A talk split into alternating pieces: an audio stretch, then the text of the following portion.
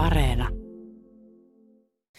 Kieli ja sen käyttäminen, se on periaatteessa maailman luonnollisin asia ja välttämätön tapa oikeastaan kommunikoida.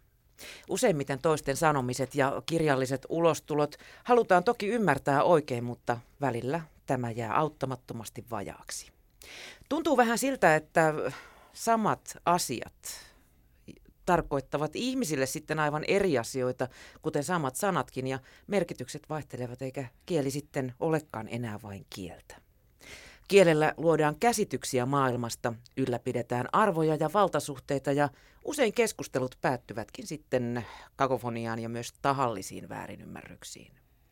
Suomen kielen dosentti ja Yle Puheen Puheet päreiksi ohjelmasta tuttu Vesa Heikkinen on vastikään julkaissut kirjan tekstianalyysi, jossa hän pohtii muun muassa, miksi omasta mielestään neutraalisti kirjoittanut joutuukin kesken, keskelle somekohua ja millaisia merkityksiä saattaa sitten piileksiä aivan viattomaan asuun puetussa äh, poliittisessa tekstissä. Tervetuloa Vesa Heikkinen. Kiitos.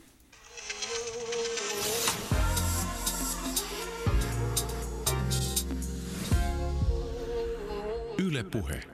Aika järeän opuksen julkaisit mm. tässä taannoin. Siinä käydään suomen kieltä hyvinkin tarkkaan läpi.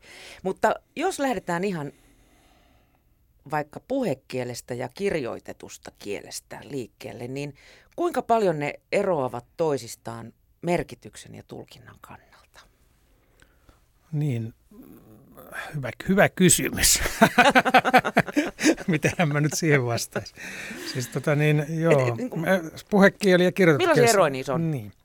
Siis semmoisiahan ei tavallaan ole. Että se on se yksi, jos lähdetään määrittelemään, että tota, puhetta on hyvin monenlaista ja kirjoitusta on hyvin monenlaista. Että tavallaan puhekielestä ja kirjoitetusta kielestä puhuminen on rankka yleistys, mutta ymmärrän sen, että tarkoitat tätä tavallaan väylää tai kanavaa tai tilannetta, missä toimitaan – Eli tuota, puhetilanteissa on yleensä, siinä on se, kenelle puhutaan, niin se on yleensä läsnä tai jollakin tavalla vuorovaikutuksessa, lähemmässä vuorovaikutuksessa. Niin se on kaksisuuntaista niin, että siinä, yleensä. Siinä keskeytellään ja puhutaan päälle ja ilmehditään ja elehditään, jos siis tämmöistä ihan kasvokkaiskeskustelua mietitään. Mutta sitten taas kirjoitettu viestintähän on yleensä semmoista, se, on, niin se vastaanottaja vähän etäämmällä monestikin. Tokihan nyt siis Pikaviestimet ovat tietysti niin. tähän vaikuttaneet. Maailma on täynnä erilaisia alustoja ja someja ja vaikka minkälaisia väyliä, että näähän on osittain myös sekoittuneet nykymaailmassa. Ja tehdään niin kuin molempia yhtä aikaa tai, tai kirjoitukseen otetaan sitten kuvia, hymiöitä tai sinne pannaan äänipätkiä sekaan tai videota, että nämä tavallaan nämä nämä väylät. Tai kuten teinini tekevät, kirjoittavat lyhenteillä. Niin, no lyhennekieli, totta kai joo. Mutta tota, onhan siinä siis, tota, mun mielestä olennaisin on tavallaan se tilanne, että mähän puhun paljon, en yleensäkään niin kielestä, vaan teksteistä ja tekstilajeista ja kielenkäytön lajeista. Ja sitten se tavallaan niin sitä on helpompi viipaloida vähän sitä maailmaa eikä sitä laajaa kielikäsitettä sinänsä niin kuin yleispätevänä oikein – pysty sillä tavalla, ei sitä saa oikein irti. Tokihan tuossa nyt sitten, kun sanot tuo teos, niin kyllähän tuo toimii ehkä tuommoisena kielioppikertauksena myös. Jos on vähän päässeet taidot ruostumaan, niin mähän siinä käyn ihan, tota, mulla on kaksi isoa osaa siinä, eli tota, on nämä kielen piirteet. Tavallaan ihan lähdetään johtimista sanoihin, sitten mennään lausekkeisiin, lauseisiin. Se oli vähän kuin pulpettiin palannut. Isompiin tekstikokonaisuuksiin ja sitten ihan tekstien välisiin suhteisiin hienon intertekstuaalisuuteen ja tavallaan ihan pienistä, pienimmistä tavallaan merkitysatomeista, niin kuin mä tuossa sanoin, niin semmoisiin isoon vuorovaikutuskokonaisuuksiin tai tämmöisiin kokonaisiin ke- yhteiskunnallisiin keskusteluihin. Että kyllä siinä on aika paljon, siellä voi vaikka sanaluokkia kerrata tai tota, sitä sun tätä. Siellä on paljon, mä, mähän siis toi on täysin yleistajuinen ja kaikkien pitäisi ymmärtää sitä suht vaivattomasti, että mä selitän aika paljon, jos käytän jotain termejä ja näin, että, että tuota, siitä vaan kertauskurssille sitten. Mutta toi on hyvä kysymys tietysti ja aivan keskeinen kysymys nykymaailmassa toi kirjoitettu ja puhutun tavallaan tilanteiden ja, ja tota kielten lainausmerkeissä ero, mutta siinä just tulee sitten tämä genre eli tekstilaji eli kielenkäytön laji näkökulma aika vahvasti, että minkälaisissa tilanteissa, minkälaisille ihmisille, missä tarkoituksessa – onko yhteinen joku tämmöinen tota, puhetapa esimerkiksi niillä osallistujilla, onko se joku erikoiskieli tai johonkin harrastukseen, työelämään tai muuhun liittyvä. Mm. Siinä on, se on tärkeä pilkkoa tuommoisia isoja käsitteitä, niin kuin kieli. Itse käytän työssäni kieltä aika paljon. Joudun sekä kirjoittamaan että puhumaan. Mutta mä huomaan, että vaikka mulla olisi täällä kirjoitettu käsikirjoitus, mm. niin mä en sitä suinkaan sellaisenaan lue, vaan muokkaan sen ikään kuin, ikään kuin puhetilanteeseen sopivaksi. Niin. Joo, ja siis tota, itse on tota, huomannut sen, että kun kirjoittaa jotain, niin se on tavallaan, sen kirjoittaa myös mieleen ja sit sen, se, sitä nyt ei puhu niin kuin sen on kirjoittanut, mutta, mutta se tulee vähän eri tavalla siellä. Ja tietysti, no joo, Mä tuossa kirjassakin käyn läpi näitä vanhoja tutkimuksia, niitä on 5-60-luvulta alkaen tehty tätä puheen ja kirjoituksen eroa. Ja, et toisessa on paljon enemmän semmoista epävarmuutta, katke, katkonaisuutta, toisteisuutta, lyhyempiä rakenteita. Se on tietysti puhetta ja sitten taas kirjoituksessa on pitkiä sanoja, pitempiä lausekkeita, pitkiä, hyvin harkittuja virkerakenteita ja lauserakenteita ja ehkä tekstirakenteita. Se kokonaisuuskin muodostuu jämäkämmäksi. Tästähän oikeastaan niin kuin voi niin kuin ihmishistoriaa ajatella, niin puhe on todennäköisesti se ensisijainen. Mä luulen kanssa, että on opittu mölisemään jotain ennen kuin taittu ruveta samot, riipustamaan. Samoin jokaisen yksilön niin kuin elämää, niin lapsena harvaan sitä nyt ensin kirjoittaa ja sitten puhuu. Mutta Yleensä tullaan rääkäsyllä ulos. Kyllähän näitä hiljaisia lapsia on, jotka kirjoittelee ja alkaa sitten puhua kolmekymppisenä, mutta tuota niin, Jotkut ei vielä silloinkaan. Jotkut ei vielä silloinkaan. Mutta tavallaan niin lajikehityksen kannalta ja sitten yksilöiden kehityksen kannalta puhe on ensisijainen. Ja sehän on ollut kielen tutkimuksen niin perinteisesti se lähtökohta myös se puhekieli. Mutta jännästi sitten jossain vaiheessa kirjoitettu kielen tutkimus tavallaan niin kuin työnsi syrjään sitä puhekielen tutkimusta. Meillä Suomessa oltiin, oltiin viisaita ja alettiin kerätä esimerkiksi kansanmurteita hyvin varhaisessa vaiheessa. Ja meillä on ihan maailmanlaajuisesti niin ajatellen valtavan hienot aineistot eri alueiden aluepuhekielistä esimerkiksi. Eli jos vain tiesi, mitä teki. Joo, ja siellä oli monia, monia kielihenkilöitä. en sanonut kielimiehiä.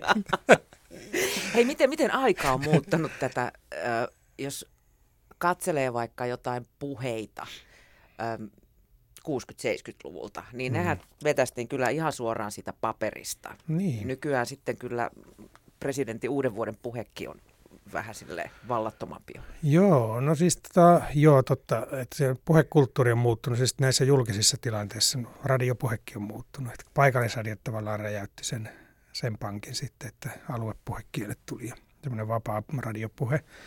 Mutta tota, niin kun, kyllähän edelleen tapaa sitä, että on ikään kuin kirjoitettu puhuttavaksi. Ja nyt mähän on noita uuden vuoden puheita tutkinut. 35 vuonna ensimmäinen puhe pidettiin. Et silloin kirjoitettiin tavallaan, ei ehkä ajateltu niinkään, että miten, miltä tämä puhuttuna välttämättä kuulostaa. Mutta näytti hyvältä. näytti hyvältä, mutta mä, jossain vaiheessa ne teknisty hirveästi, ne, siis tälleen niin kuin teksteinä ne uuden vuoden puheet. Ja niitä tuli määrämittaisiksi ja niihin tuli tietyt rakenteet. Ja tavallaan se oli varmaan sitä, siinä vaiheessa ajateltiin myös, että pitää toimia puhuttuna. Että ei voi olla niin tota, pitkiä rakenteita esimerkiksi. Ja kyllä täälläkin muuten edelleen tulee, tulee tuota niin toiveita, että voisitteko puhua sellaista kunnon radiokieltä, kun oli 5- ja 60-luvulla vielä niin, tapana. kyllähän se hienoa on. Siis kyllähän sitä uutisissa kuulee aika paljon vielä. Ja, ja, tuota, ja kyllähän sitä yle, siis tämmöistä, jos ajatellaan yleispuhekieltä, sitä voi kai kutsua tällä nimellä, niin, niin tota, kyllähän sen käyttöala on kaventunut, jos näin nätisti sanotaan. Että, on, onko sanavarasto sun mielestä supistunut? Mm, vai, vai onko se vaan muuttunut jollain tavalla? Joo. Et siis kyllähän kaikenlaisia uutissanoja, u- uudissanoja käytetään nykyään hyvin, hyvin mm. paljonkin. Siis tavallaan mä, siis meillähän on tietysti tämä, nämä murteet, joka on varsinainen tota, sanastonkin kannalta rikkaus. Ja tota, äh, suosittelen kaikkia tutustumaan tuohon suomen kielen murresanakirjaan. Se on mm. hämmentävää. Se, siellähän on niin kuin moninkertainen määrä sanoja ää, verrattuna yleiskielen sanakirjaan. Et mä en tiedä, että sitten tavallaan, että se, että mur, murteitahan jossain vaiheessa yritettiin kitkeä niin julkisesta puheesta pois, mutta sitten tuli tämä niin sanottu murrebuumi ja sitten monet niin merkittävät henkilöt alkoivat käyttää murretta ihan oma, omaa äidinkieltä. Murrehan se on se äidinkieli niin tuota, ää, julkisissa tilanteissa – Ja mä luulen, että sieltä on sitten, sitten tota, ehkä sanastoonkin tulee jonkun verran myös yleiskielen sanastoon sitten näitä murresanoja. Onhan näitä politiikassa ollut ainakin tiedän, muutamat jytkyt ja mitä näitä onkaan. Hei, kerropa mulle. Kakkarat ja muut. Kyllä, viime viikonlopun yksi tähän kieleen liittyvä uutinen oli se, että minkä takia murteet on jotenkin lutusia, mutta stadislangi ärsyttää. Jaa. Eikö se ole murre? Onhan se. No, sitä ei perinteisesti ole niin kuin laskettu murteeksi. Että se on vähän eri, eri tavalla syntynyt ja erityyppinen ja sillä on oma historiansa. Mutta, niin mutta ketä sä ärsytät? Ulko, ei, ulko, ei mua ainakaan ärsytä. Ei muakaan. Eikä mun mielestä mulla ole stadilasta ässä. Eikä mun mielestä murteet ole sinänsä lutuisia myöskään. Mutta mut mulla on kyllä vahvoja mielikuvia kanssa eri murteista, että mm.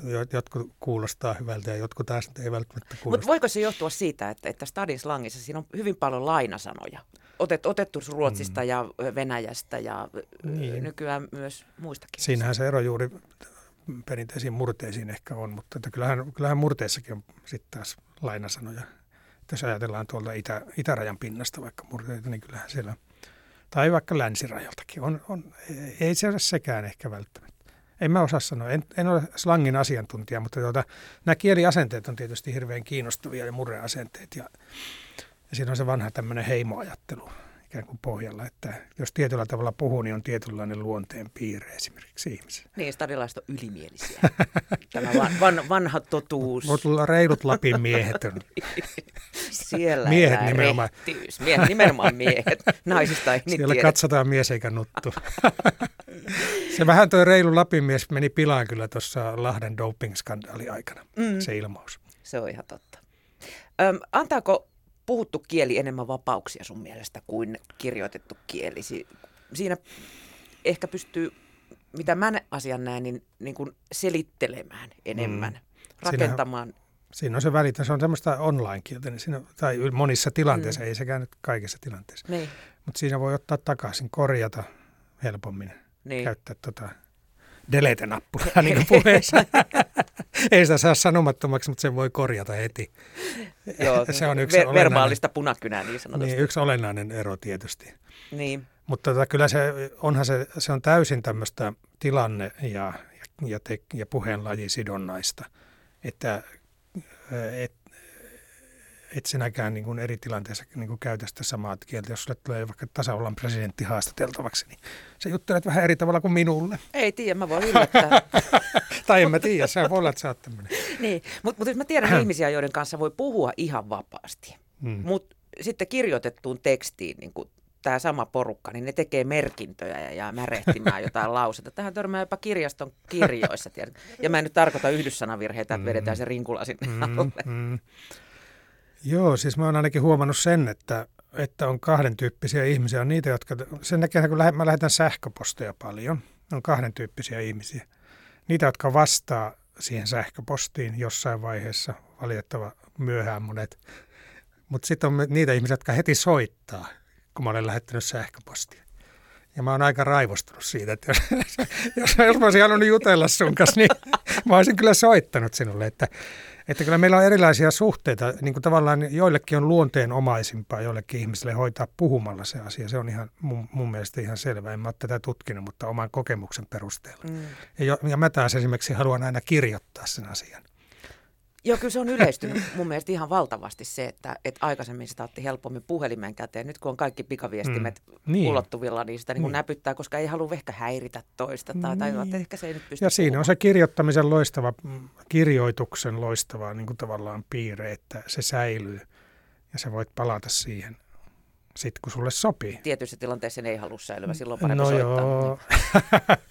kyllä, kyllä. Mutta siinä tästähän on kieli, tutkijat paljon kirjoittaneet siitä, mitä tavallaan kun ihminen oppi kirjoittaa, niin se oppi itsellä, niin kuin, se ei oppinut vain niin erilaista, se ei oppinut samojen sanojen, samojen asioiden ilmaisemistapaa, mitä on puheella ilmaistu, vaan se oppi tavallaan uusia asioita. Että kirjoittamalla voi ilmaista erityyppisiä, kun mietitään, että okei, nyt mä raapustan ja hakkaan tuohon kiveen jonkun tekstin, niin se säilyy satoja vuosia, niin ihminen, ihminen tavallaan muodostaa ne merkitykset eri tavalla. Mm.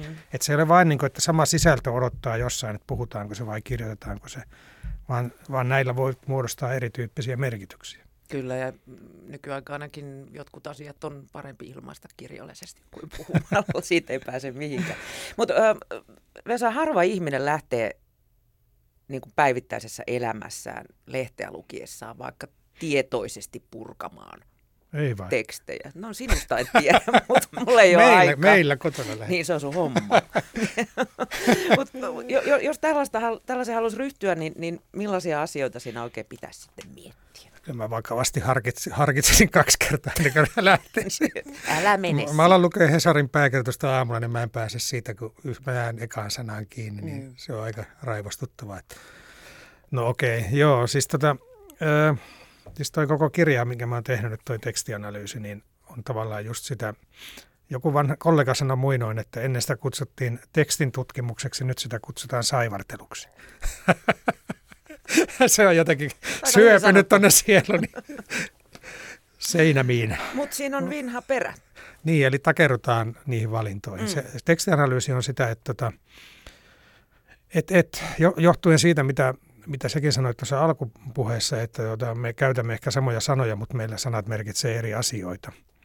Niin se on aika, aika hyvä, hyvä tota, ajatus sinänsä, että meidän pitäisi, niin kun, jos, me, jos me halutaan ymmärtää toisiamme ylipäätään, ja puhua ikään kuin asioista sillä tavalla, että me pystymme edistämään vaikkapa niitä, vaikkapa ajatellaan poliittista keskustelua tai mitä tahansa, sehän voi olla ihan perheneuvottelu, työ, työneuvottelu. Niin kyllähän meidän, vaikka me käytetään samoja sanoja, niin pitäisi meidän niin kuin tavallaan ää, liittää siihen sama, sanaan niin kuin samantyyppinen merkitys myös. Tai että ää, meidän pitäisi ainakin tietää, mitä tuo tarkoittaa tuolla sanalla. Mä tarkoitan tällä sanalla tätä, mutta tuohan tarkoittaakin tota. Et, ja monet näistä tavallaan nykyisen viestinnän ongelmista on mun nähdäkseni palautuu tähän kysymykseen tai tämän tyyppisiin kysymyksiin.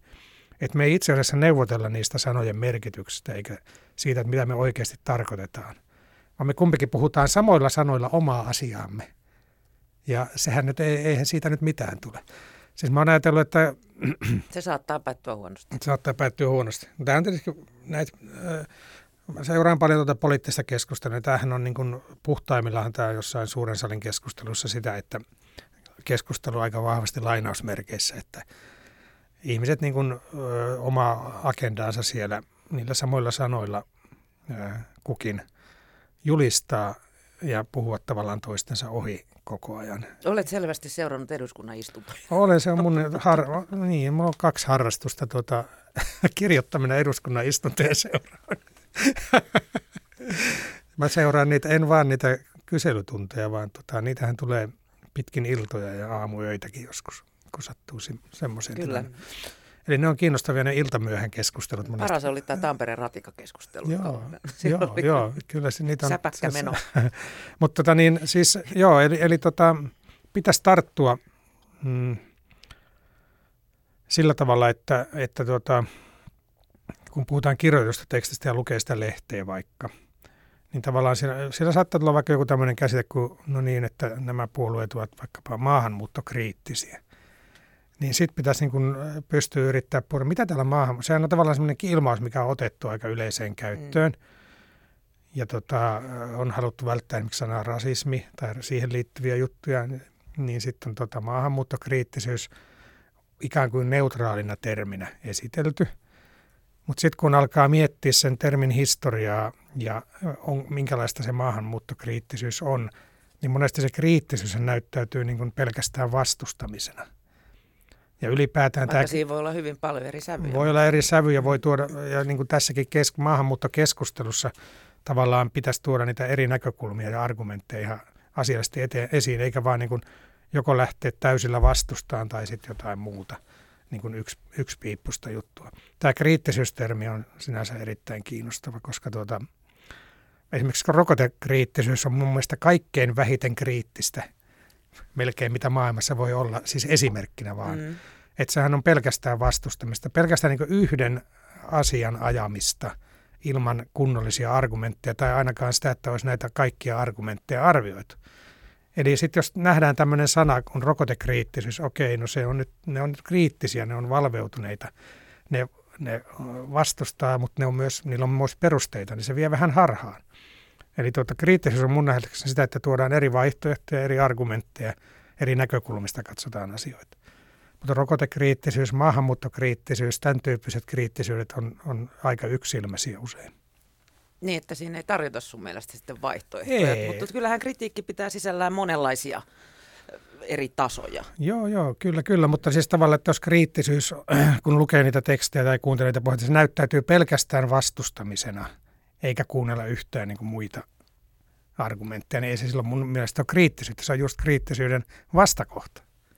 Miten sitten, kun puhutaan sana, sanoista ja rakenteista, hmm. niin, niin miten niihin sitten pitäisi suhtautua, koska ne voi siis olla hyvinkin monitulkintaisia. Hmm pitäisikö pyrkiä välttää sellaisia sanoja, vai onko se nimenomaan, tiedätkö, käytetäänkö sitä etuna? Mm. Että käytetään tämmöisiä monitulkintaisia sanoja, jos joku vähän sua sohaa sen, no en minä sitä tarkoita. Joo, totta kai. Siis tämähän on monista yhtymä.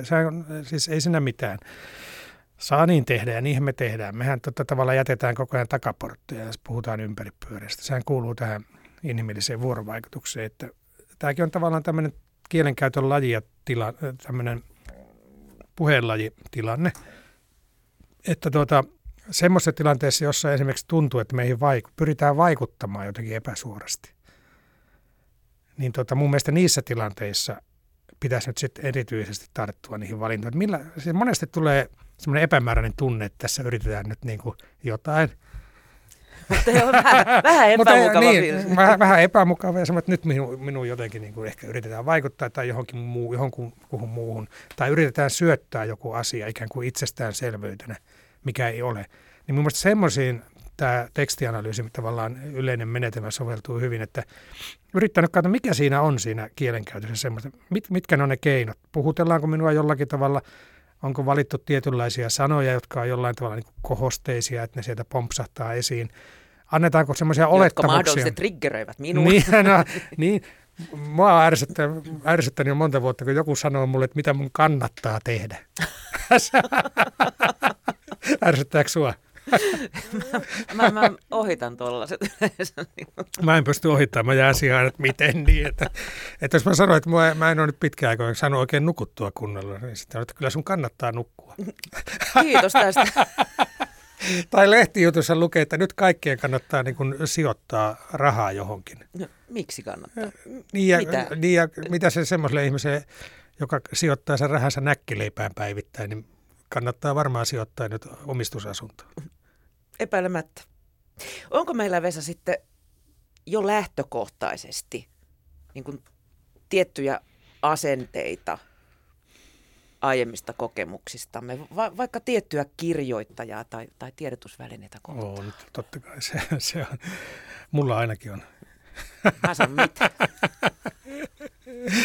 Siis tota, me ollaan semmoinen yksi termi, mikä on tuossa kirjassa aika keskeinen, tämmöinen mer- merkitysvaranto tai merkityspotentiaali. Eli tavallaan ihminen niin omien kokemustensa ja elämänsä kautta kehittää itselleen semmoisen tota, merkitysperustan, josta tavallaan suuri osa niistä kielellisistä valinnoista on ikään kuin sieltä sitten automaattisesti pulpattelee. Kun mä puhun kielellisestä valinnasta, niin tota, se on vähän huono, kun se on ikään kuin suuri osa kielellisistä valinnoista on automaattisia. Mutta tuota, niin siellä, siellä tota, merkitysvarannossa on myös semmoisia eri tekstilajeihin, eri tilanteisiin, ää, perusarvoihin ja asenteisiin – ja tietysti myös siitä myötä niin kuin erilaisiin toimijoihin, ihmisiin, organisaatioihin, kaikkeen mahdolliseen, mitä ihminen on kohdannut, niin liittyviä merkityksiä. Että tota merkitys pitäisi tavallaan ymmärtää hirveän laajasti. Mm. Että se ei ole semmoinen vaan, että, että juokseminen tarkoittaa sitä, että nostelee jalkoja ja etenee tietyllä tavalla tuolla tien päällä. Että jos mä puhun, puhun juoksemisesta, niin siinä on heti se, että puhunko mä siitä niin kuin objektiivisesti, puhunko mä siitä – arvost, arvostavasti tai arvostelevasti, kielteisesti, kenen kanssa mä puhun sitä ja millä tavalla. Eli heti kun se äh, tavallaan ne sanat ja äh, muut tekstit, kokonaisuudet otetaan käyttöön, niin me tuotetaan myös merkityksiä, joka liittyy siihen meidän vuorovaikutukseen. Ja tässä tämmöisissä vuorovaikutusmerkityksissä kyllä on hirveän olennaisia ne ennakkoasenteet ja ennakkoluulot myös.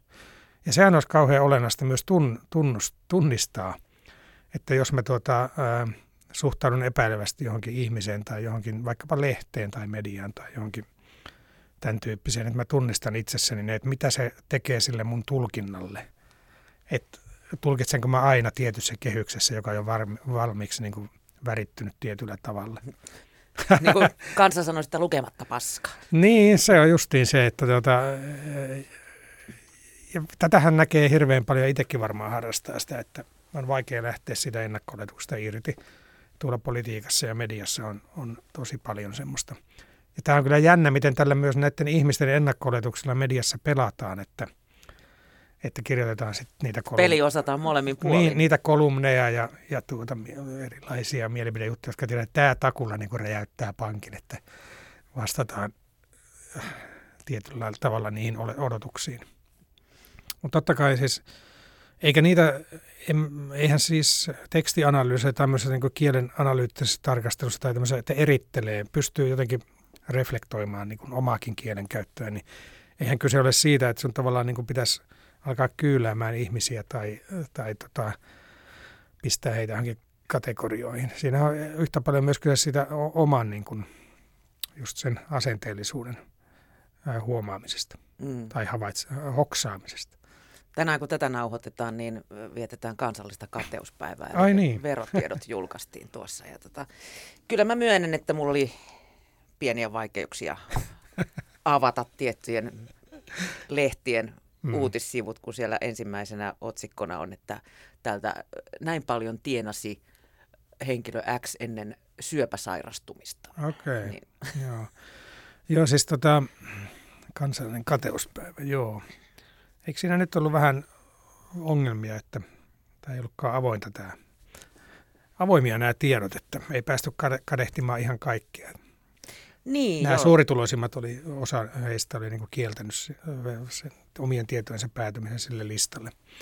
Oli, oli kyllä ja tota, se, se, mikä sitten tässä oli mun mielestä aika hauskaa median puolelta, oli tietysti se, että nyt sitten siellä on hyvä signaloitu oikein kunnolla ja ilmoitettu, että tämä niin kuin mm. on pois sananvapaudesta ja että, että osa tiedoista pimitetään, mutta sitten päätämme julkaista juuri, että koska mm.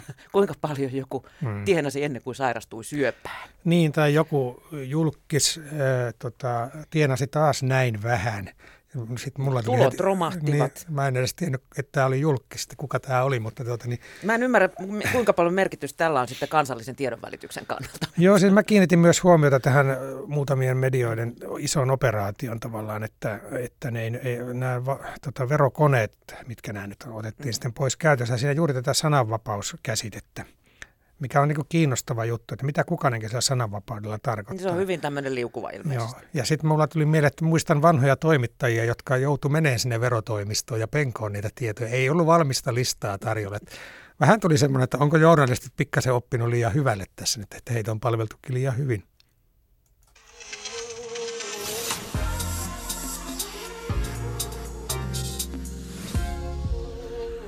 Yle Puhe.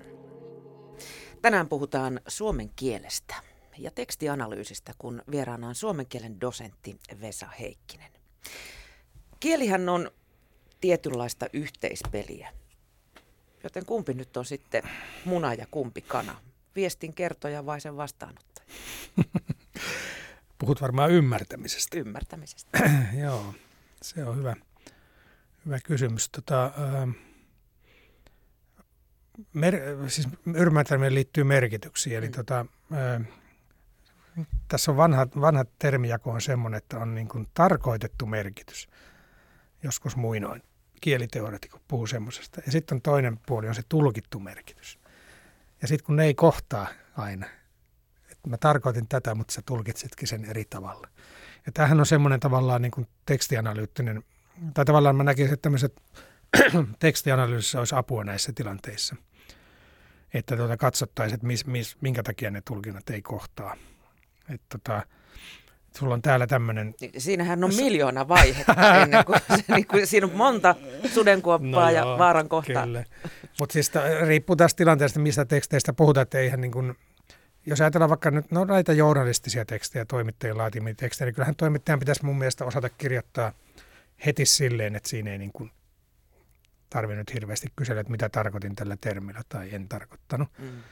Mutta sitten on siinäkin eri genrejä, että monesti esimerkiksi juuri mielipidekirjoitukset, nämä kommentit ja kolumnit on tahallaankin, niitä termejä käytetään ehkä silleen vähän saippuamaisesti, että niitä voi tulkita niin tai näin tai noin. Kyllä, ja moni kolumnistihan nimenomaan nauttii siitä, että, hän, että on mennyt aivan nyt niin kuin pieleen tämä ymmärrys. Mutta en mä tiedä siitä, että kenen vastuulla. Kyllähän siis kielenkäyttö on, äh, tota, sehän on vuorovaikutusta. Että kyllä se on varmaan sitten molempien, jos vastuuta miettii, niin se on molempien vastuulla. Että se on kaikkein, siis, se, siis tota, paljon puhutaan siitä tahallisesta väärinymmärtämisestä nykyään, ja sitähän tietysti näkee monilla elämänalueilla, koska siitä, siitä tavallaan itselle voi olla hyötyä, että mä tahallani tulkitsen väärin ja, ja se, saan, niin, pö, saan pöyristyä. Saan pöyristyä. saan tästä jonkun kohun sitten vielä aikaiseksi. Mutta kyllä mun mielestä suurempi ongelma on tavallaan se, että, että tota, miten me valikoidaan se, mitä me kerrotaan. Eli tuota, me esitetään faktoja. Okei, tämä totuus, nyt on puhuttu totuuden jälkeisestä ajasta paljon. Ehkä me ollaan totuutta edeltävässä ajassa. Mutta tuota, niin, valikoidut faktat. Niin, niin, valikoidut faktat on se juttu, mikä on ymmärtämisessäkin kauhean. Siis tavallaan mikä raivostuttaa ja pöyristyttää, ei, ei aina tavallaan se, että on tahallaan niin kuin, ö, väärin ymmärretty joku asia, vaan se, että mua ainakin raivostuttaa monesti. Tästä kerrotaan vain yksi puoli kerrotaan vaan tämä yksi asia tästä isosta kokonaisuudesta. Irrotetaan se tavallaan, niin kuin me kielentutkijat Sitä sanotaan. kutsutaan näkökulmaksi. Niinhän sitä kutsutaan.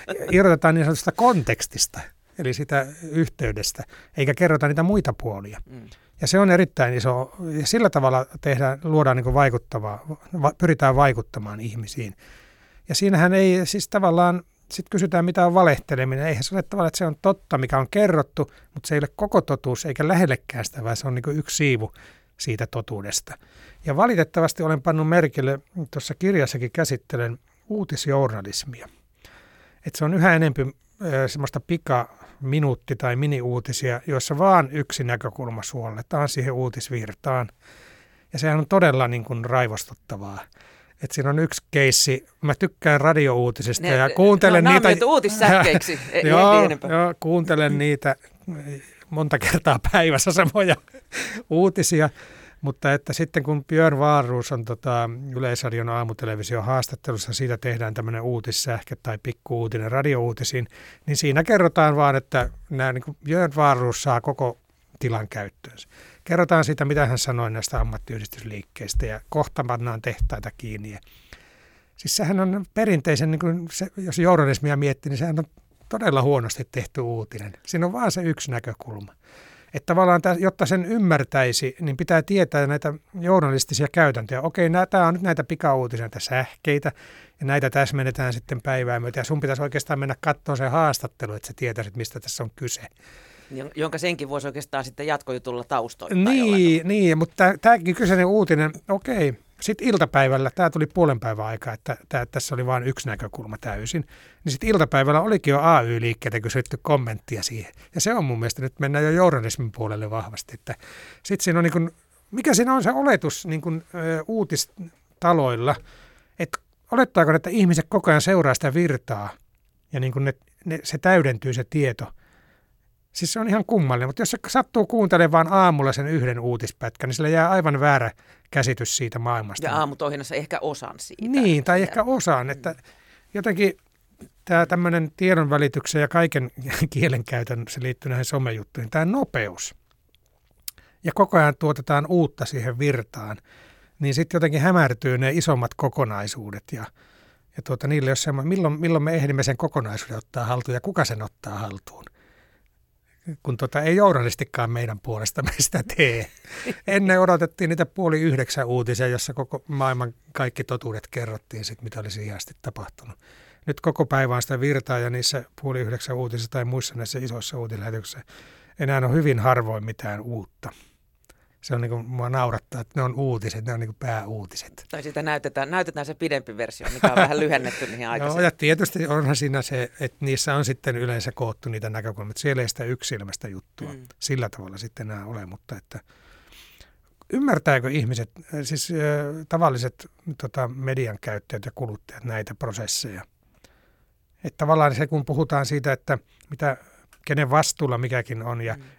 ymmärretäänkö, mitä toisen puhumme, niin, se, niin tämmöinen tota, pikajuttu ja pirstaleisuus ja tämä on mun mielestä se iso, iso, iso ongelma. Mm. Tästä me päästäänkin siihen, että ihmisillä on hyvin erilaisia kielellisiä valmiuksia, öm, kielellisiä tasoja ja, mm-hmm. ja tasojen ymmärtämissä. Missä sun mielestä Vesa kieltä ja semantiikkaa pitäisi opettaa? Kyllähän koulussa niin kieliä ja pilkkusääntöjä mm. opetellaan, mutta ei merkityksiä.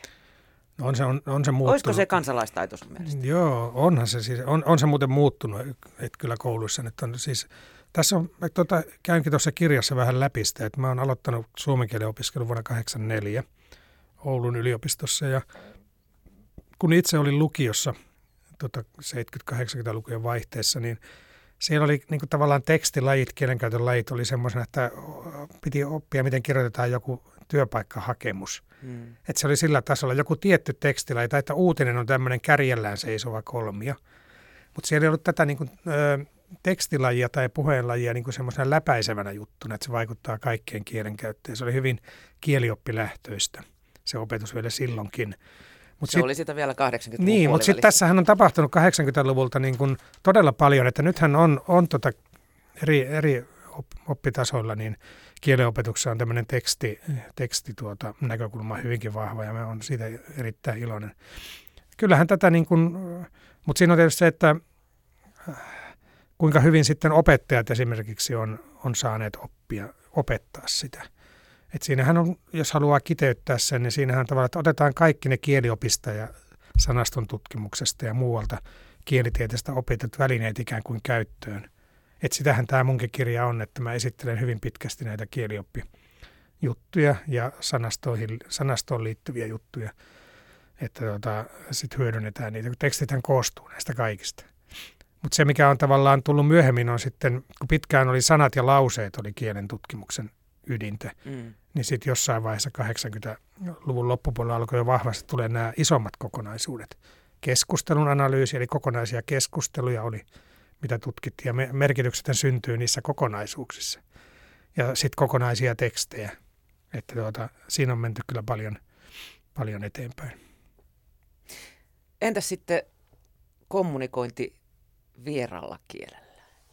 vaikka kuinka puhuisin fluently English, niin mm. tuota, ei se oikein aina ihan maaliin mene. Jos niin. sä puhut vaikka jonkun brittiläisen aristokraatin kanssa, niin mä väikkaan, että meitsiltä jää aika hyvin niin kuin tietyt nyanssit ymmärtämättä, vaikka kuinka hyvä ralli-englanti olisi.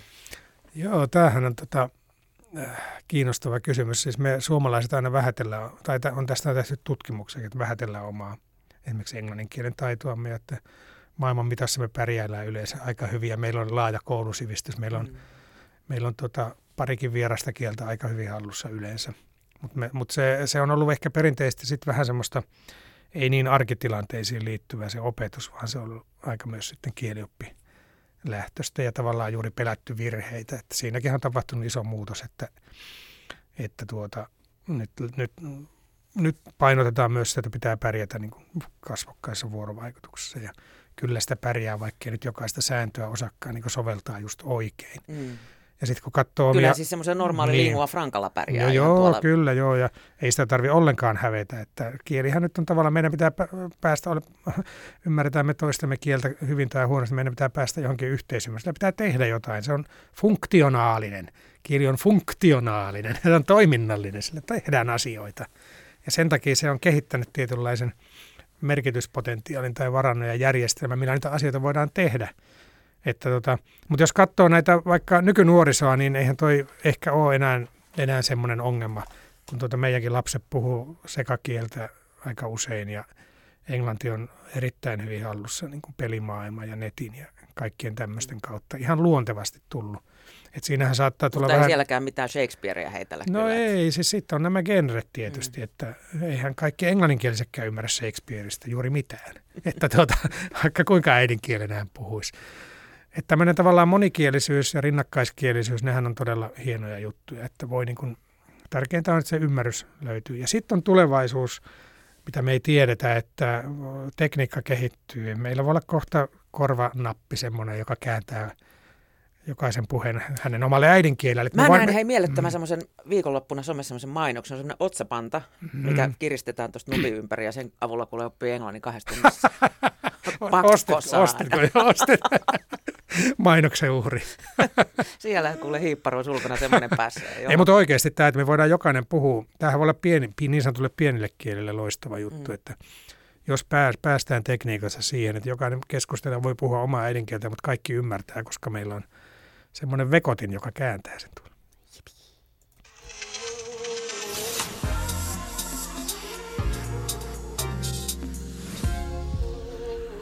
Yle Puhe. Tänään puretaan tekstiä, kieltä tehdään tekstianalyysejä, kun vieraana on suomen kielen dosentti ja Yle Puheen puheet päreksi ohjelmasta tuttu Vesa Heikkinen. Puhutaan sitten hetki vielä näistä median kielellisistä valinnoista. No niin, lempiaiheeni. Niistä kun löydetään usein paljonkin piilomerkityksiä ja asenteellisuutta ja äm, tulee mieleen eilinen uutinen laulajasta, joka Halloweenina pukeutui Pocahontas-asuun, mitä muutama somekyttää ja sitten paheksui suunnattomasti kulttuurisena omimisena, olisiko heitä ollut peräti kolme. Ja mm. iltapäivälehtien mukaan sitten some räjähti ja kyseessä oli täystyrmäys. Jaa, olikohan siinä tämmöinen tota, identiteettipolitiikka vai mikä siinä oli? Kenellä? siis nythän on niin kuin monia tilanteita tässä viime vuosina ollut, joissa, joissa tuota, muistan Yleltäkin erään tapauksen, jossa eräs toimittaja veti tuommoisen äh, alkuperäiskansan päähineen päähänsä. Ja siitä keskusteltiin todella paljon. Se oli vielä provokaatio, tahallaan tehty juttu. Ja se kulttuurinen omineminen on tota, ö, ihan fakta, että semmoista, semmoista tietysti tehdään ja sitä, sitä on tehty väkivaltaisesti ja, ja niin kuin pahassa tarkoituksessa. Ja sitten toisaalta toinen puoli, mitä tuodaan usein esiin, että mikäpä nyt ei sitten olisi tavallaan kulttuurista omimista ollut. Että tässäkin nyt pitäisi tavallaan rajata sitä käsitettä. Uskallanko et, minä pukeutua kissanaiseksi? Niin, niin, niin, ja mi, miten rock'n'roll tuli Suomeen? Niin. Omittiinko me joltain nyt kulttuuri siinä? No siis tavallaan tämä on tyypillinen tämmöinen käsite, mitä pitäisi niin sitten eri keskustelussa, että mitä sä nyt sillä nyt just tässä tarkoitat ja millä tavalla siihen pitäisi suhtautua. Mutta se on jännä näiden, niin kuin, niin kuin tuo identiteettipolitiikka ja kulttuurinen omiminen, omiminen ja tämän tyyppiset, niin nehän on hyvin äkkiä sitten keskustelussa, jos mennään tänne metatasolle, niin ne on semmoisia kortteja. Että läväytetään se kortti, että hei, toi on kulttuurista omimista tai toi on identiteettipolitiikkaa tai mitä milloinkin. Että meillä on niin kuin tavallaan tämän somekeskustelun myötä aika, aika paljon lisääntynyt tämmöinen korttien heiluttelu. Ja jos tavallaan ihan asiallisestikin vaikkapa käsittelee natseja tai, tai uusnatseja tai tuo jonkun tämmöisen johonkin muuhun keskusteluun tämmöisen, että näinhän jo 30-luvulla Saksassa, niin sitten joku heti sanoo, että no niin, natsikortti nousi sieltä sitten. Että se on niin tämmöinen tavallaan metataso niin keskustelua keskusteleva taso on hyvin yleinen. Musta se alkaa olla jo aika väsynyt juttu tuommoinen kortti. Niin, niin, kyllä nyt pitäisi mennä keskustelua keskustelevasta tasosta sinne keskustelun keskustelua keskustelevasta tasosta. meta meta tasolle pitäisi päästä. mutta tota, okei, mutta siis eihän tämäkään varmaan mikään uusi ilmiö tämmöinen kortti. Että kyllähän, kyllähän näitä leimoja, kielessä lyödään helposti leimoja ja Mm. Käyn pitkiä esimerkkejä on tuossa tekstianalyysikirjassa erilaisista tavallaan niin leimojen nimeämisten, luokittelujen tekemisestä. Ja ne on tietysti kiinnostavaa. Sä käytit muuten sanaa somekyttäjä, jossa mä kiinnitin siihen huomiota, että se oli aika arvottava. Sä, kä- sä käytit itse tuossa kirjassa äh, sanaa päivystävä dosentti ja itse asiassa mä oon käyttänyt sanaa päivystävät somepoliisit. Joo, kerrostalokyttäjät ja mm. somekyttäjät, joo. Siis se on, joo, mutta tota, onko sitten niin tavallaan, jos me nähdään vaikka sitä kulttuurista omimista, joka, josta tavallaan se, ne kult, tämä kulttuurikin on hankala sana. On, mitä on, mikä mitä on, on kulttuuri? Niin. Onko jotain, ja etniset ryhmät, sekin on hankala sana. Kenen kulttuuria, mitä me oikeasti omitaan. Kehen verrattuna kuka niin, on etninen? Ja, ja, niin, ja kuka kuka pöyristyy kenenkin puolesta. Tämähän on yksi näkökulma aina tähän. että tavallaan mä ymmärrän hirveän hyvin niitä, että jos he kokee itse kuuluvansa siihen ryhmään, jolta jotain viedään tai jotain väkivaltaisesti kielenkäytössä kohdellaan, ja he älähtää, niin se varmaan on niin kuin ihan suotavaa. Mm. Mutta sitten on tietysti ehkä on myös vähän semmoista, että on ihmisiä, jotka, jotka sit toisten puolesta aika helposti niin, myöskin. Mm. Itsekin olen varmaan semmoinen, mä oon hyvin niin kuin, ö, ärsyyntynyt kaikesta, kaikesta tota, tämmöistä rasistisesta vastakkainasettelusta ja hyvin herkästi kilahtaa tuolla somessa, jos mä huomaan tämmöistä tavallaan, että ikään kuin luonnollistetaan tämmöisiä rasistisia merkityksiä.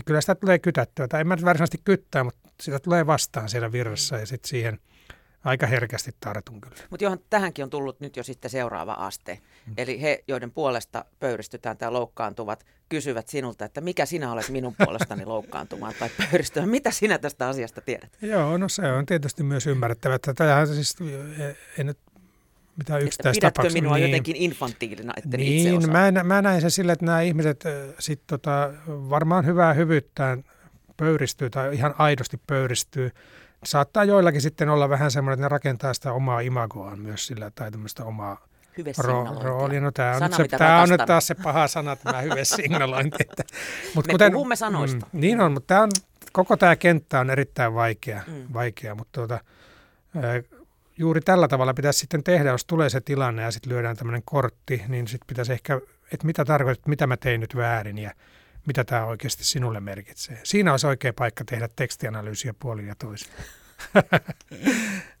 Hei, sitten viime aikoina on paljon puhuttu yhteiskunnan tulehtuneesta keskusteluilmapiiristä, mm. jossa vastapuolta ymmärretään siis tahallaan väärin ja sitä tapahtuu niin tavallisissa somekeskusteluissa kuin etenkin politiikassa, mm. mitä olemme tässä viime ajat seuranneet ja seuraamme edelleen jännityksellä. Tätä nauhoitusta tehdessä meillä on USA-presidentinvaalit edessä. Ja ne vaikuttaa vähän siltä, kun täällä meillä äänestettäisiin presidenttiä. Sellaista rallia täällä mennään. Mutta tota, eikö tuommoinen niin tahallaan väärinymmärtäminen ole aina ollut osa poliittista retoriikkaa? Kyllä joo, siihen jo no, antiikin filosofit kiinnitti huomiota tämmöisiin virheargumentteihin, että siis monenlaisiin, monenlaisiin niin väärinymmärryksiin tahallisia ja tahattomia luokitteli ja lajitteli niitä. Et eihän tämä sinänsä niin kuin ilmiönä millään tavalla ole uusi. Onko se keskustelu taktiikkaa? Öö, niin. Tota, ensin pitäisi määritellä, mitä on tahallinen väärin ymmärtäminen. ei me päästä Meillä puusta pitkään. että sittenhän tavallaan se edellyttää, ihan niin kuin valehteleminen edellyttää, tietoinen valehteleminen edellyttää, että me tiedetään totuus. Jos lähdetään vaikka siitä, että nostetaan keskustelusta vastapuolen hmm sellaisia san, sanom, sanomisia tavallaan irti kontekstista, niin, niin eikö se voi luokitella? No joo, kyllä. Mm. Että tahallaan tehdään hallaa sille alkuperäiselle mm. sanomalle. Ja tässähän on nyt näissä Amerikan vaaleissa, niin siellähän on raasti tehty jopa videoita, yhdistelty vanhoja ja uusia ja pantu kuvia rinnakkain. Niin kuin, Kaikki keinot käyttöön. Ja siis ne oli niin kuin valehtelun maailmanennätys, oli mm. jossain, jossain että tuota, onhan se karseita kateltavaa, ihan, ihan suorastaan pöyristyttävää. Mä olen täysin pöyristynyt. Että mä enää niin kuin, Mä en voi ymmärtää siis tota... Niin en, en muista kukaan meistä kotimaisista medioista me eilen käytti sanaa valehteluvaalit. Joo, on, tätä on käytetty Joo. kyllä. Että, että tota niin, siis on menty sen rajan yli, että kansalaiset hyväksyy sen valehtelemisen. Ne tietää, että toi puhuu mitä sattuu, mutta se on kova tyyppi. Siis ajattele. Mm. Että se, sehän on, niin kuin, siinä on tavallaan mun mielestä kaiken tämmöisen tota, niin kuin propaganda on saavuttanut uuden tason. Että ei enää on aivan sama, mitä sä sanot, kun sä sanot vain niin ilkeästi, mahdollisimman mustavalkoisesti, mahdollisimman voimakkaasti, mahdollisimman paljon itseäsi nostaen ja toista painaen. Että sä oot kova jätkä. Ja se on niin kuin tavallaan tullut tämmöisessä poliittisessa mielessä tärkeimmäksi arvoksi, että on kova tyyppi. Ja se näyttää niille, en tiedä kenelle se milloinkin näyttää niin se on aivan hirveä tilanne. Että kyllähän se on niin kuin, Suomessa on vähän alkanut merkkejä näkyä myös mun mielestä samantyyppisestä. Että enää se, mitä sanotaan, ei ole olennaista, vaan se, että kuka sen sanoo ja millä tavalla. tulee tästä, tästä mieleen tuota niin, nimenomaan tämä, että toiselle tuntuu niin olevan äärimmäisen vaikea ilmaista asiansa selkeästi. Hmm. Puhutaan nyt Suomesta vaikka viimeisen puolen vuoden aikana, silloin kun sitä erityisesti tarvittaisiin kun esimerkiksi Krista Kiurulta kysyttiin, kuka STMstä oli THLn yhteydessä tämän maskikohun mm. osalta, niin ministeri kertoi saaneensa eilen henkilökunnaltaan selvityksen viestinnästä. Kysymys on siis näiden STM ja THLn viestiöiden välisistä erilaisista viestintätilanteisiin liittyvistä arjen kysymyksistä. No niin, ja se oli selkeä. Se jatkoi kaksi minuuttia tätä. Joo, siis meillä nostetaan aina, aina sitten taas äh, tämmöisiä huonoja esimerkkejä kielenkäytöstä, mutta tota, ton tyyppisessä tilanteessa on, on monia vaihtoehtoja. Kiuru ei tiennyt, kuka sen on, ja hän tiesi vain sen, että nämä niin kuin eri ministeriöiden viestijät on viestineet. Ja hän lähti, meillä on erilaisia puhetta, mäkin teen aika paljon, mä prosessoin sitä, mulla ei ole vielä vastausta, mutta mä prosessoin ääneen. Mm ja tavallaan niin ajattelen ääneen. Ja mun mielestä Krista Kiuru on tyypillisesti semmoinen poliitikko, joka aika monessa tilanteessa ajattelee ääneen. Ja sehän on sitten semmoista tajunnanvirtaista osittain. Mutta mä oon pitänyt sitä hirveän niin kuin aitona hänen puhetyyliään ja olen kyllä sieltä sitten aina, kun olen oppinut vähän seuraamaan sitä ajatusten polkua, niin löytänyt sen punaisen langan. Sen punaisen langan ja senkin, että mitä hän, mitä hän pyrkii. Että toisaaltahan meillä on sitten tätä hirveän liipattua, jota pidetään sitten järkevänä ja tämmöisenä niin kuin hyvänä ja selkeänä puheena, joka sitten sanoo, kuulostaa järkevältä, mutta kun sitä alkaa perkaamaan, niin ei sitä löydy mitään. Ei Monta se, sanaa laitettu peräkkäin. On niin hienoja sanoja ja kuulostaa asiantuntevalta, mutta hetkinen, ei se oikeastaan, mihin ei, no joo, mitä tässä nyt oikeasti Mistä tässä oli kyse? Että ei tämäkään ole, että vaikka mä olen monisanainen, polveileva, mutkikkaan tuntunen, ja sitten taas mä olen hyvin lyhytsanainen ja kuulostan asiantuntevalta, niin se asiasisältö voi olla ihan sama. Mm. Ja jopa voi olla niin, että sillä mutkikkaalla ja hankalan kuulosilla on sitten kuitenkin enemmän. Krista Kiurokihan tuosta sanoi, että viestijät on tästä keskenään sopineet, koska tämä on ollut viestintäkysymys. Minä viestin tämän nyt sitten teille. Niin. niin.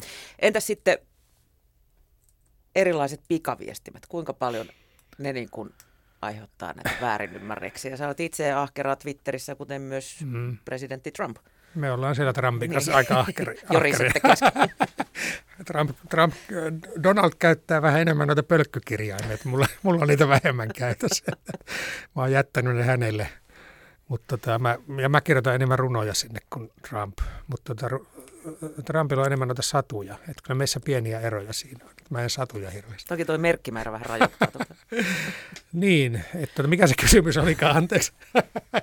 Mennään seuraavaan. Kuule, tota, kerro Vesa mulle, mitä se kertoo meistä ihmisinä, että me etsitään kielestä jatkuvasti piilomerkityksiä.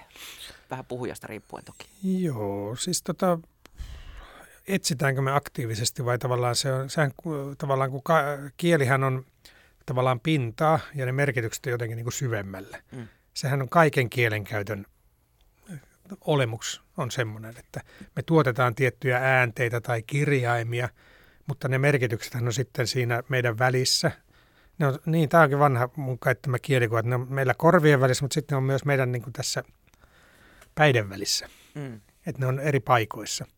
Ja tavallaan se, että miten mun korvien väli tulee tavallaan jotenkin osaksi sun korvien väliä, niin siitähän kielenkäytössä on kyse. että se ei ole tavallaan niin kuin, että me etsimällä etsittäisiin piilomerkityksiä, vaan me koko ajan tulkitaan toisiamme. Mutta se, että, että äh, tulkitaanko me sitten sitä äh, sanottua, niitä merkkejä, mitä me välitämme samalla tavalla kuin se lähettäjä, niin se on sitten se kysymys, mihin tavallaan tekstianalyysin avulla pystytään – tarttumaan. Eli se on, se on tämä esterata tässä meidän No joo, kyllä, niin, kyllä, kyllähän mäkin olen sulta nyt kysynyt, että miksi kysyit, puhuit somekyttäjästä, mutta en mä vaan saanut siihen vastausta oikein. Kiertelit vähän kuin paraskin ministeri. Se on toimittajien etuoikeus. Okei. Okay. Ai niin, sä kysyt multa ja mä vastaan, eikä toisin. Meillä on roolit tässä genressä.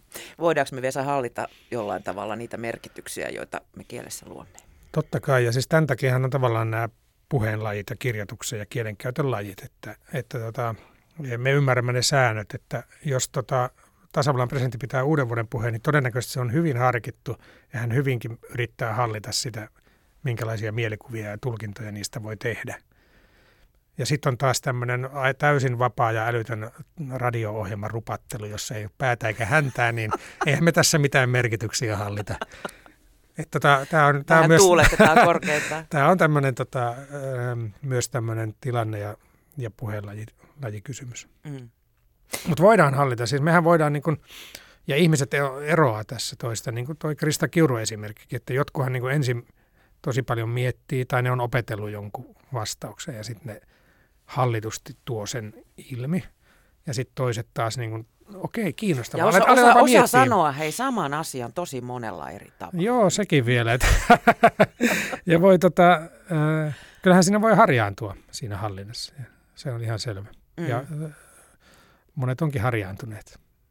Kuinka sitten oppia kriittiseksi lukijaksi, Hmm. jos tähän mennessä on antanut kaiken vaan kuule taukkan paukkua tuosta läpi? Niin, en mä tiedä. Siis mä varoitin jo alussa, että kannattaa nyt harkita vielä.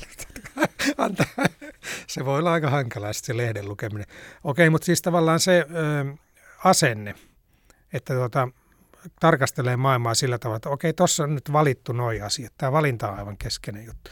Että tuohon toi nyt valitsi sanoa tolla tavalla. Mm. Olisiko ollut joku muu tapa? Olisiko ollut joku muu sana tai olisiko hän voinut painottaa jotain muuta asiaa kuin tota just? Eli tavallaan, että äh, alkaa miettiä sitä, sitä tota, näitä kielellisiä tuotoksia tämmöinen valintoina ja sitten pohtia, että mitä muuta siinä ikään kuin valikossa olisi ollut. Niin mä luulen, että se veisi jo aika pitkälle. Että ei tarvi välttämättä osata niitä, niitä sanaluokkien nimiä tai tota alakategorioita, mutta tuota, että pystyy, että miksi pystyy kysymään vaikka kaverilta, että hei, sä käytit tota haittamaahanmuuttosanaa, miksi sä sitä käytit? Mitä sä sillä tarkoitat? Et kohtuullisessa määrin mun mielestä pitää pystyä näihin olennaisiin tämmöisiin merkityksiin tarttumaan tai siihen, mitä toinen sanoo. Ja sehän ei tarvitse olla semmoista syyttävää, vaan se voi olla kysyvää ja semmoista pohtivaa. että Hei, niin, pohdiskelevaa, että hei, olipa jännä sana, toi somekyttäjä. Että tota, että tota, Miten niin latautunut? ei, mutta siis voi tehdä senkin, niin kuin, ei se tarvitse olla heti kauhean syytös.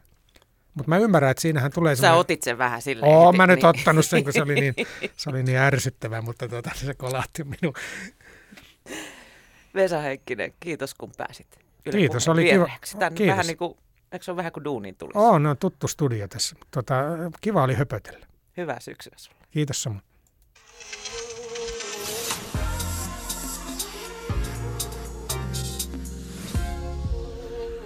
Yle Puhe.